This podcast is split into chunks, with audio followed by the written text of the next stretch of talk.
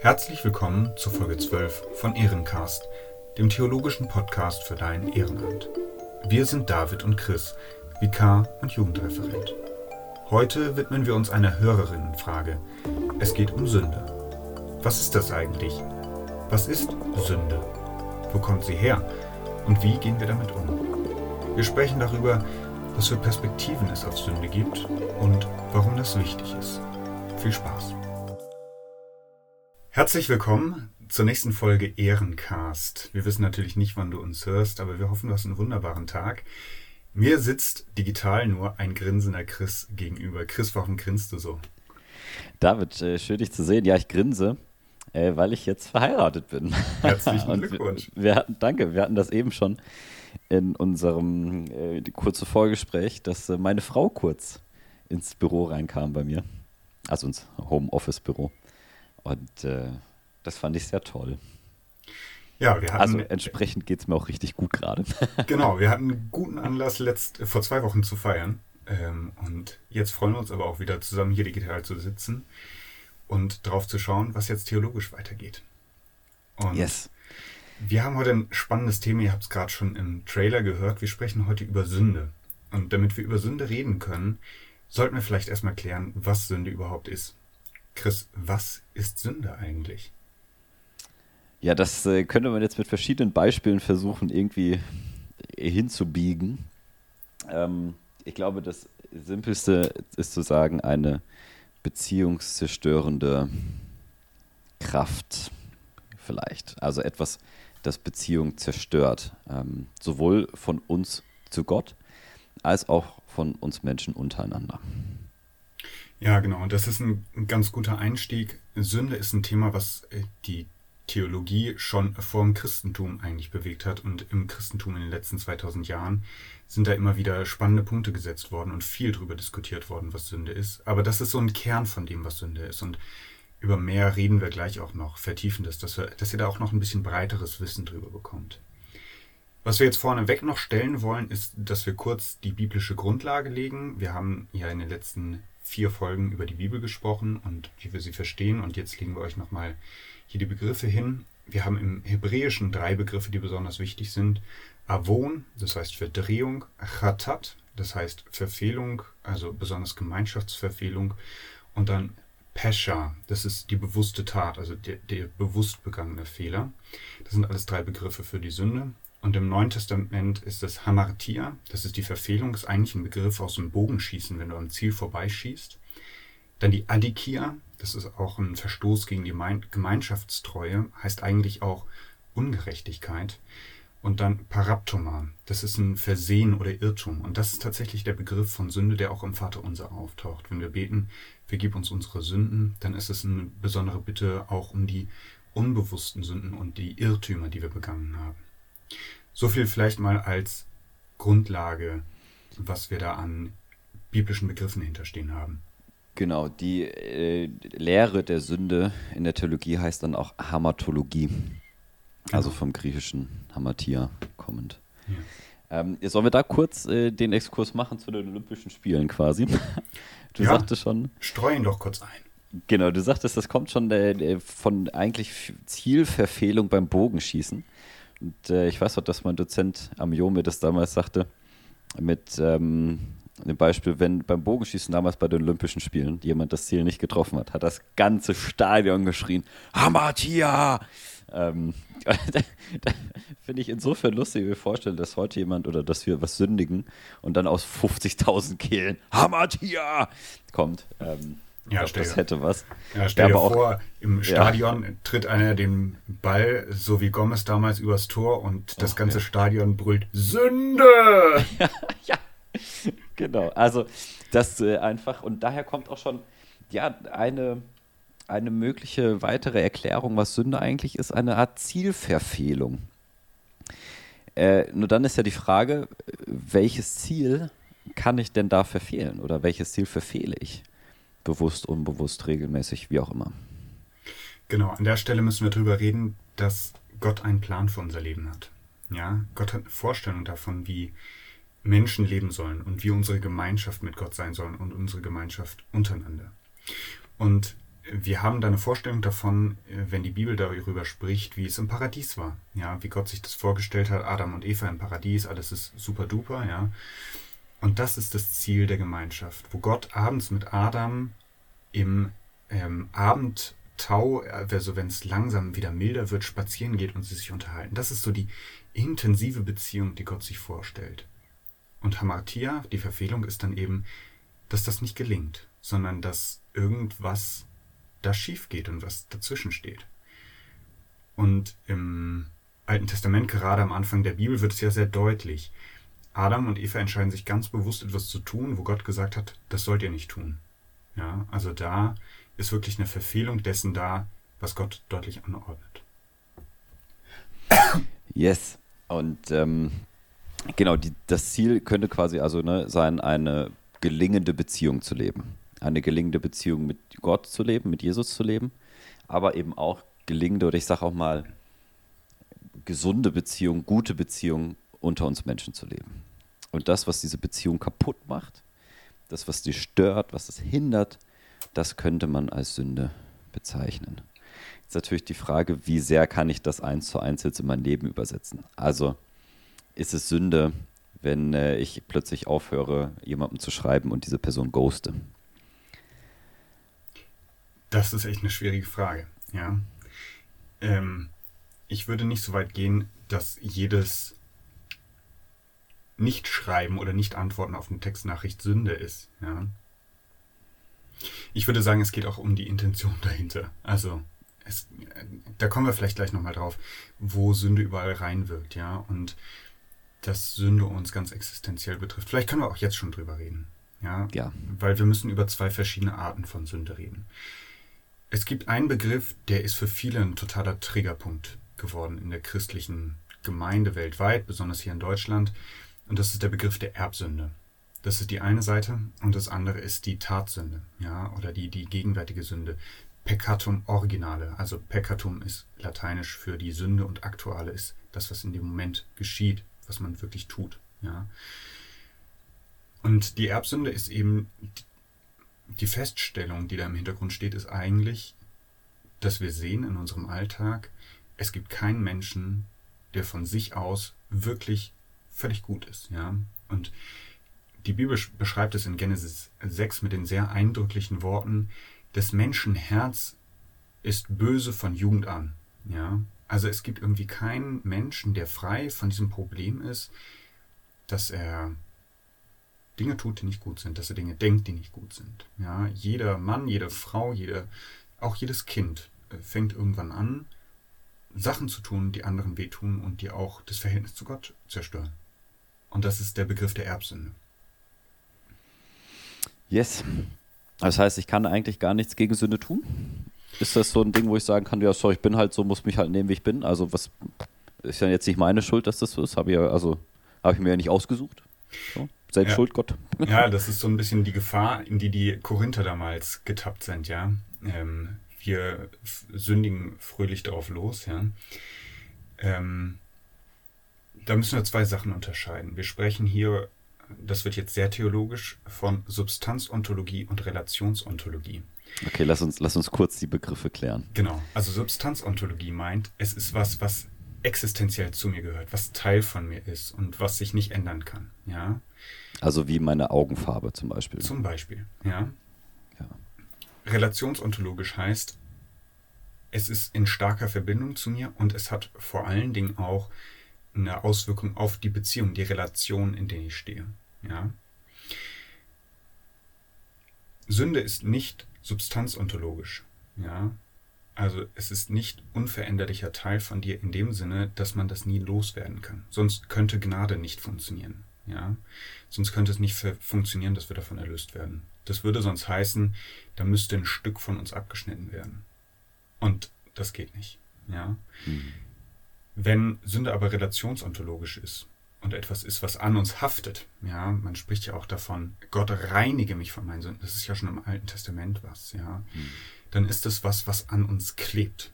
Das ist was, was uns auch unser Leben lang belastet. Ja. Also wie Schmutz, den ich, ich hüpfe in eine Pfütze rein und werde einmal nass oder ich falle in ein Schlammloch und bin überall mit Schlamm bedeckt. Mhm.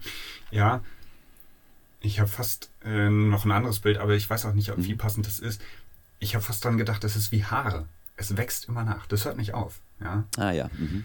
Klar, also wenn du eine Glatze hast, dann ähm, ist das vielleicht, finde ich, nicht so das Bild, aber so, das ist was, das hört nicht auf. Ja, oder wie deine Fingernägel, die wachsen immer weiter. Ja, mhm. dagegen kannst du nichts tun, letztlich, mhm. ja. Aber Gott kann dagegen was tun. Und das ist eben dieses Thema, auch wenn es darum geht, wir Christen machen die Erfahrung, dass wir als Christin oder Christ leben, ja, und sagen, ich will so leben, wie Gott mir ein gutes Leben schenken will. Ich will so leben, dass ich in diesen Grenzen, die Gott mir vielleicht auch einrichtet, lebe und nach den guten Geboten Gottes lebe. Ich will ein Leben führen, was Gott gefällt. Und dann stellen wir trotzdem fest, auch als Christ sündige ich. Ja. Mhm. Und das ist das, wo eben diese Erbsünde reinkommt. Ja. Das wird in äh, Römer so schön beschrieben von, von Paulus, wo er schreibt, das Gute, das ich will, das tue ich gar nicht. Aber das Böse, das ich nicht will, das tue ich. Das finde ich, wenn ihr mal Römer, äh, ja, die ersten acht Kapitel einfach mal zusammenhängend lest. Aber von mir aus ab fünf oder sechs angefangen, sechs, sieben, acht zum Beispiel. Da wird es mal so richtig schön erklärt. Irgendwie, ich lebe mit Jesus, und eigentlich ist neue, äh, alles neu und ich bin neue Kreatur geworden. Es ist richtig gut. Und trotzdem kriege ich es nicht hin, das Gute zu tun, was ich will. Was dann in 8, Römer 8 kommt, das kommt dann nächste Folge, ne? Aber soweit mal dahin. Das finde ich, äh, bringt Paulus da einfach richtig auf den Punkt, weil ich manchmal auch merke, hatte das gestern, ähm, hatten meine Frau und ich unseren ersten Ehestreit. ähm, nee, alles gut, ist alles geklärt, aber da habe ich auch gemerkt, dass ich an manchen Punkten richtig egoistisch war. Wo ich gemerkt habe, ich will das eigentlich gar nicht. Und ich habe es trotzdem gemacht oder ich habe hab mich trotzdem so verhalten.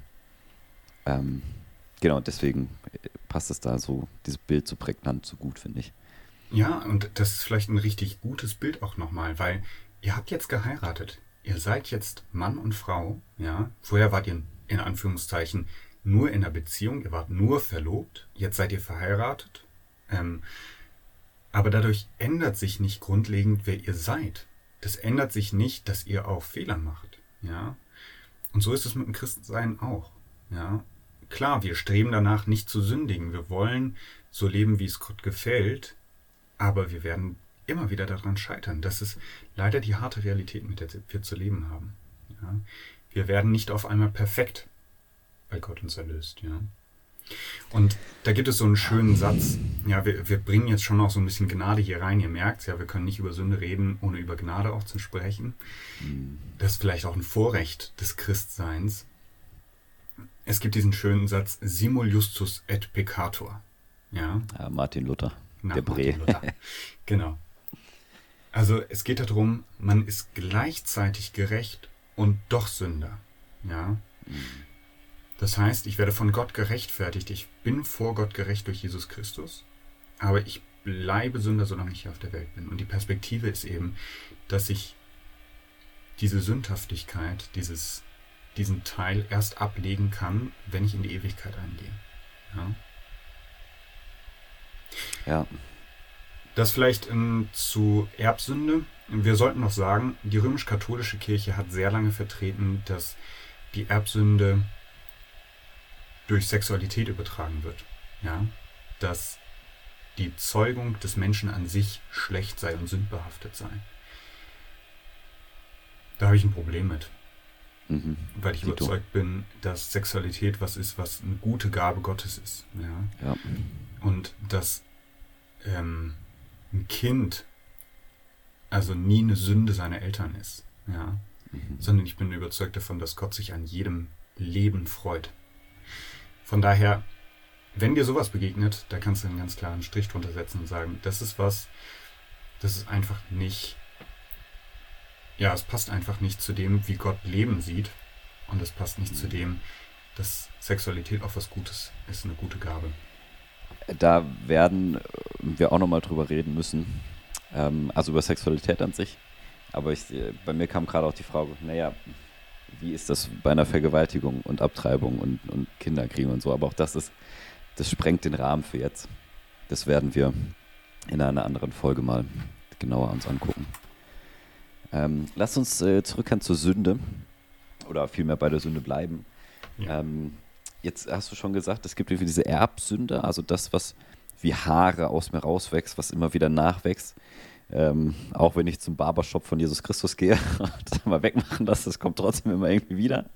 Ähm, Yeshua, der Barber deines Vertrauens. Ähm, der Barbier deines Vertrauens, so glaube ich, wie immer. Ähm, genau, was ist denn das andere? Also Tatsünde, was hat es damit auf sich? Ähm, wie kann man das, ja, was, was ist das, David? Mhm. Wenn ich Gottesdienst feiere mit meiner Gemeinde, und wir ein Sündenbekenntnis sprechen. Ähm, ein allgemeines Sündenbekenntnis, das ist ein Gebet, was der Pfarrer im Gottesdienst vorne betet, ja, und dann die Gemeinde darin einstimmt und sagt, ja, wir sind auch schuldig geworden. Und wenn ich dieses Sündenbekenntnis spreche, dann spreche ich davon, dass wir gesündigt haben in Gedanken, Worten und Werken. Also in dem, was wir gedacht haben, in dem, was wir getan haben und in dem, was wir gesagt haben. Das sind so drei ganz prägnante Wege, oder das sind wahrscheinlich die drei Wege überhaupt, wie man schuldig werden kann. Ja? Und es zeigt, Sünde ist was, was universal ist. Das betrifft den ganzen Menschen. Du kannst in allem, was du tust, sündigen. Es sind so drei Begriffe vielleicht, die wir da auch nochmal nennen können. Also Sünde ist einmal relational, das heißt, sie schädigt Beziehungen. Sie ist universal, sie betrifft den ganzen Menschen und sie betrifft alle Menschen. Es gibt keinen Menschen, der frei ist von Sünde. Mhm. Und sie ist übermächtig. Ja, also der Wille kann nichts dagegen tun, so sehr er auch will. Da sind wir wieder bei Römer 5. Ja, äh, das vielleicht, lass uns kurz Beispiele machen. Wie sündige ich mit meinen Gedanken? Das äh, fällt mir in letzter Zeit immer wieder auf, wenn ich Auto fahre und jemanden sehe, der Dinge macht, die ich nicht gut finde. Der drängelt, der Lichthupe gibt, der ohne zu blinken abbiegt, ähm, wie auch immer, dann kommen bei mir Gedanken hoch, die ich am liebsten nicht aussprechen möchte. Und wo ich mir dann denke, okay, ich habe den gerade verurteilt, ich habe den aufs Schärfste beleidigt, ich habe was auch immer dem gewünscht. Das ist für mich so ein Gedanke, wo ich äh, merke, eigentlich ist das nicht gut. Das macht eine Beziehung kaputt an der Stelle. Obwohl ich, also auch wenn ich die Person, die das Auto vor mir nicht fährt, äh, vor mir fährt, nicht kenne, macht es was mit mir, wenn ich sowas denke. Ja. In Sünde Wort, mit der Tat. Sünde mit der Tat. Ähm, da gibt es natürlich die ganz krassen Beispiele: Diebstahl, Raub, Mord. Ja. Ähm, es kann aber auch sein, wenn wir beim Autofahren bleiben wollen, wenn du jetzt selber jemanden schneidest, ja. Ähm, wenn du dafür sorgst, dass du äh, jemandem was passiert oder sowas. Ja. Ich habe jetzt gerade nochmal nachgedacht über Sünde per Wort. Da ist so eine ganz typische Beleidigung. Ja, Jesus sagt, wer seinen hm. Bruder verflucht, der ist des Mordes schuldig quasi. Ja. Ähm, aber auch die kleine Lüge, ja, die mir den Arsch rettet, weil ich irgendwie was nicht vorbereitet habe und mich dann rausrede. Auch das zerstört Beziehung, weil ich nicht ehrlich bin. Ja, vielleicht auch Vertrauen kaputt mache. Genau. Ja. Ja, und da merkt man schon, man ist viel schneller dabei, ähm, als einem vielleicht lieb ist, ne? Oder es ist eben, also Sünde ist nicht nur, wenn ich jetzt jemanden umbringe, was was, ich sag mal, Großes, was Krasses ist, sondern Sünde passiert so wie bei einem Schnipser irgendwie. Ähm, passiert einfach, ist plötzlich da gewesen, ist plötzlich passiert, ohne dass wir groß drüber nachgedacht haben, ohne dass wir es aktiv wollten. Ja. Vielleicht auch. Ja. Gut, aber wie unterscheidet sich denn die Tatsünde jetzt von, von der Erbsünde? Also hat das einen Unterschied, was ich mache? Betrifft mich das eine mehr als das andere? Für das eine kann ich was, für das andere vielleicht nicht oder doch? Oder was fange ich jetzt damit an? Mhm. Also es ist so, beides ist Sünde. Erbsünde und Tatsünde. Ja. Ähm, und du kannst tatsächlich ähm, nichts dagegen tun, und zwar in beiden Fällen. Ja? Erbsünde ist das, was letztlich dazu führt, dass wir auch Tatsünden begehen. Ja? Erbsünde ist das, was überhaupt die, die böse Saat praktisch aufgehen lässt. Ja. Und ähm, Tatsünden, man kann natürlich versuchen, danach zu streben, so zu leben, wie Jesus das vorschlägt und wie Jesus sagt, wir sollen so leben. Ja, und das ist auch gut. Und ähm, Paulus sagt es den Korinthern ja zum Beispiel sehr deutlich. Wir sollen nicht sagen, ja komm, wir sind doch erlöst, jetzt äh, äh, sündigen wir munter drauf los. Nein, wir sollen danach streben. Ja, das ist die Frage nach der Heiligung. Äh, sprechen wir auch nochmal drüber, wie führe ich ein Leben, das Gott gefällt. Ja, ähm, die Sache ist nur, nicht daran zu verzweifeln, wenn ich feststelle, es gelingt mir nicht. Ja. Ähm, sondern eben zu sagen, ich kann nicht aus dem, was ich selber tue, gerecht werden. Und da kommen wir an einen Punkt, wo schon die ganz alte Kirche drüber gestritten hat. Schon sehr, sehr früh gab es den Pelagianismus. Pelagius, das war ein Kirchenlehrer, der hat gemeint, man kann durch sein eigenes Tun was zum Heil beitragen. Man kann durch den Willen den Menschen so verändern, dass er heiliger wird. Ja. Das zieht sich durch die ganze Kirchengeschichte durch bis heute. Man spricht dann von Pelagianismus, Semipelagianismus, das sind so verschiedene Ausformungen dessen, dass man irgendwie versucht, was doch beizutragen zum eigenen Heil. Aber es ist sehr deutlich, dass wir das nicht leisten können. Das sehen wir in unseren eigenen Erfahrungen, ja. Und trotzdem lohnt es sich, danach zu streben, ein Leben zu führen, was Gott gefällt. Und das nicht einfach aufzugeben und zu sagen, ja, ich bin doch sowieso sündig, jetzt kann ich auch tun, was ich will. Ja, das würde die Gnade billig machen. Aber das, da kommen wir auch nochmal drauf. Und das, was du gerade auch sagtest, so Richtung Rechtfertigung aus Werken und aus Glauben und so, das alles äh, Thema für nächstes Mal oder für wann anders. Genau. Ähm, um noch ein bisschen bei der Sünde zu bleiben, wir merken, Sünde ist also was, das Genau, also vielleicht zusammenfassend nochmal existenziell ist. Mhm. Auf der einen Seite kann ich nichts dagegen tun, weil es irgendwie immer wieder kommt und immer wieder passiert. Auf der anderen Seite passiert es so schnell, dass ich es manchmal gar nicht checke. Ja. Und dass ich manchmal erst im Nachhinein verstehe oder Jahre später oder Tage später, Monate später, Wochen später, Minuten später, wie auch immer, checke. Schwierig. Äh, wär, war nicht gut, hätte nicht sein müssen, war doof. Ähm, das war ein Fehler, da war irgendwas nicht in Ordnung. Ähm, jetzt die spannende Frage, wie, woher weiß ich denn, ob das gut war oder nicht, was ich getan habe? Also kann ich irgendwie äh, an irgendwas festmachen, wo ich sage, das gibt mir so eine Groborientierung und da an dem weiß ich, das ist eher Sünde, das ist wahrscheinlich eher keine Sünde, dass ich so ein bisschen vielleicht einordnen kann. Mhm. Also ich denke, wir können da verschiedene Sachen nennen, ja. Ein ganz zentraler Baustein ist für mich das, was wir in den letzten vier, Wochen, vier Malen besprochen haben. Die Bibel. Ja. Die Bibel als Gottes Wort gibt uns eine recht gute Vorstellung davon, was Gottes Plan für unser Leben ist und was er sich wünscht. Wir haben die zehn Gebote zum Beispiel. Wir haben die Bergpredigt, wo Jesus uns sagt, was er sich denkt, wie Menschen zusammenleben sollen. Das ist für mich so ein ganz zentraler Baustein, an dem wir auch weitergeben können. Wie sollen wir denn als Christinnen und Christen leben? Ja. Und man kann natürlich dann pharisäisch werden und alle 613 Gebote, glaube ich, sind des Alten Testaments äh, versuchen zu befolgen. Ja. Die sind aber ganz schön heftig. Es gibt ja aber noch mehr Wege. Ich finde, ein Weg zum Beispiel ist einfach dieses, zerstört das, was ich gerade mache, eine Beziehung. Und das äh, kann ich ja, also bevor ich etwas sage, bevor ich eine Nachricht schreibe, vielleicht kann ich es mir nochmal durchlesen, überlegen, macht diese Nachricht jetzt diese Beziehung kaputt.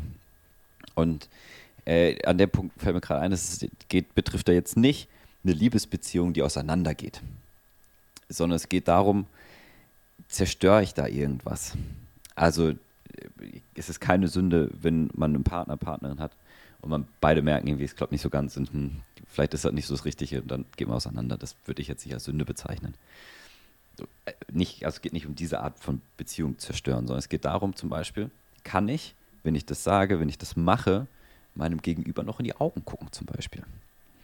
Also ist es möglich, gemeinsam noch Gottesdienst zu feiern mit einer Person, wenn ich das und das mache?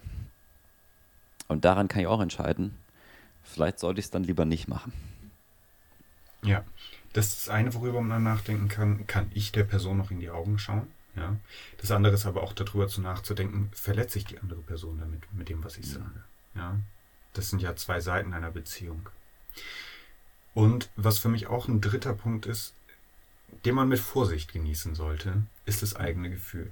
Ja? Mhm. Fühlt sich das, was ich tue, richtig an oder nicht? Ja. Ich sag, man muss das mit Vorsicht genießen, weil Paulus es schon deutlich macht, dass auch unser Herz nicht ähm, ohne Schuld ist. Es ist Teil von uns und es kann getäuscht werden. Ja? Und deswegen ist allein sich aufs Gefühl zu verlassen auch nicht so das Wahre. Ja.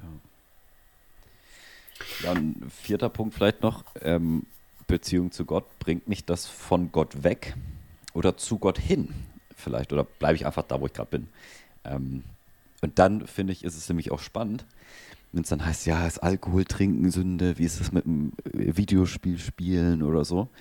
Wo ich immer sagen würde, rein per se gesehen ist das nicht Sünde, wenn ich mal eine Runde zocke oder wenn ich mal ein Bierchen trinke. Aber wenn das so überhand nimmt, dass es mich von Gott wegbringt, dann sollte ich mal drüber nachdenken, ob ich nicht was verändern muss. Ja, oder wenn die Auswirkungen eben etwas sind, was mich von Gott wegbringt. Ja. ja. Oder wenn ich merke, es ist Verhalten, was mich und andere zerstört. Also man kann auch gegen sich selbst sündigen, man kann an sich selbst schuldig werden, wenn du zum Beispiel jemanden hast, der massiven Alkoholmissbrauch erlebt. Ja, das kann auch eine Form von Sünde sein. Und an der Stelle ist mir ganz wichtig zu sagen, wer damit Probleme hat, mit irgendwelchen Formen von Süchten, ja, das ist nichts, was dich davon abhalten sollte, in die Kirche zu gehen, zu Gott zu laufen oder mit deinen Geschwistern zu reden, ja, und dir Hilfe zu suchen, sondern ich möchte dich ermutigen, wenn du damit zu kämpfen hast, dann such dir Hilfe und sei ehrlich. Es reicht vielleicht eine Person, mit der du darüber reden kannst, aber bring es zu dir und bring es zusammen vor Gott oder bring es alleine vor Gott, ja. Aber bleib nicht allein mit dem, was dir schwerfällt. Yes. Ich merke, dass ich den Drang danach habe, über Vergebung zu reden und über Gnade. Äh, jetzt haben wir noch ein paar Minuten. Und bevor wir dann in zwei Wochen darüber reden, ähm, fände ich es wirklich stark, wenn wir ähm, doch nochmal kurz drüber reden, was ist denn die Folge von Sünde? Also, mhm. auch wenn ich weiß, dass es Vergebung gibt und Gnade und dass das, das alles irgendwie, da ist was, was meine Sünde auch wieder wegmacht. Ne? Ich kann zum mhm. Barbershop gehen von Jesus, der schneidet mir die Haare wieder weg. Ähm, was ist, wenn ich das nicht mache? Und mhm. kann ich das auch nicht machen? Oder, oder bin ich vorherbestimmt, das machen zu müssen? Oder mhm. beziehungsweise das öffnet nochmal einen anderen, anderen Punkt, merke ich gerade. Freie Wille und so, das können wir auch anders nochmal machen. Bleiben wir bei der ersten Frage. Was passiert denn, wenn ich nicht äh, um, um Vergebung bitte, wenn ich Sünde einfach mache und bewusst weitermache oder unbewusst weitermache? Ja. Also Luther, ich gehe mal wieder zu einem unserer Ältesten zurück der beschreibt Sünde und die Auswirkung der Sünde auf den Menschen mit dem lateinischen Begriff incurvatus in se ipsum. Ja? ja jetzt bitte nochmal auf Deutsch. Genau. Ich äh, hoffe immer, dass wir irgendwie noch mal ein bisschen Allgemeinbildung hier betreiben. Incurvatus in se ipsum heißt einfach das in sich selbst verkrümmt sein. Ja? Mhm. Ähm, wenn der Mensch Sünder ist und bleibt, ja, und sich auch nicht der Gnade zuwendet, dann verkrümmt er sich in sich selbst. Also ihr könnt euch das richtig vorstellen, wenn ihr so dran denkt, die Schultern rollen sich nach innen, der Kopf geht nach unten und der Mensch guckt nur noch auf sich selber. Ja, also es ist wirklich so, so ein bisschen der Glöckner von Notre Dame in Extremform. Ja, und das ist so ein, so ein inneres Gefangensein. Das ist was, was mich unfrei macht. Das ist erstmal das, wie es mir geht. Es ist, dreht sich vielleicht alles nur noch um mich. Ja, dann hat es aber auch was damit zu tun, wie geht es mir mit meinen Mitmenschen. Ja, bin ich frei in der Beziehung zu meinen Mitmenschen? Ja. Wie kann ich denen vielleicht auch begegnen? Wir haben darüber gesprochen, kann ich den Leuten in die Augen schauen? Können die mir in die Augen schauen oder sind die verletzt? Ja. Dabei ist mir wichtig auch noch zu sagen, natürlich kann man nicht nur gute Beziehungen führen, wenn man Christin oder Christ ist. Es gibt auch Menschen außerhalb des Christentums, die sehr gute Beziehungen führen können. Aber das kann eine Auswirkung von Sünde sein, dass da Beziehungen zerstört werden. Ja? Und wenn ich nicht lerne zu vergeben, mit oder ohne Christus, dann wird es auch wahrscheinlich nicht besser. Ja, und zu guter Letzt lesen wir in der Bibel, der Sünde sollt ist der Tod. Und äh, ich glaube, dass, also jetzt sind wir fast wirklich am Ende angekommen. Und das ist vielleicht auch nochmal für wann anders ein ausführlicheres Thema, aber in Kurzform zu sagen, wenn ich ähm, eine Sünde behalte, sage ich mal, dann äh, werde ich, davon gehe ich aus, das ewige Leben nicht bei Jesus verbringen. Ähm, wie auch immer das dann aussehen mag. Ähm, aber was genau das bedeutet und so, da können wir vielleicht, vielleicht nächstes Mal, vielleicht wann anders nochmal ausführlicher drüber reden. Ähm, genau. Ja, jetzt sind wir am Ende. Ähm, wir haben, wie gesagt, schon ein paar Mal über Gnade gesprochen, aber an der Stelle ist es uns echt nochmal wichtig zu betonen. Die Sünde hat nicht das letzte Wort. Und egal, was wir machen, gibt die Möglichkeit der Vergebung dafür. Wie das abläuft, was es damit auf sich hat, äh, was für Begriffe es da auch gibt und was da so hintersteckt, das gucken wir uns alles in der nächsten Folge an. Genau.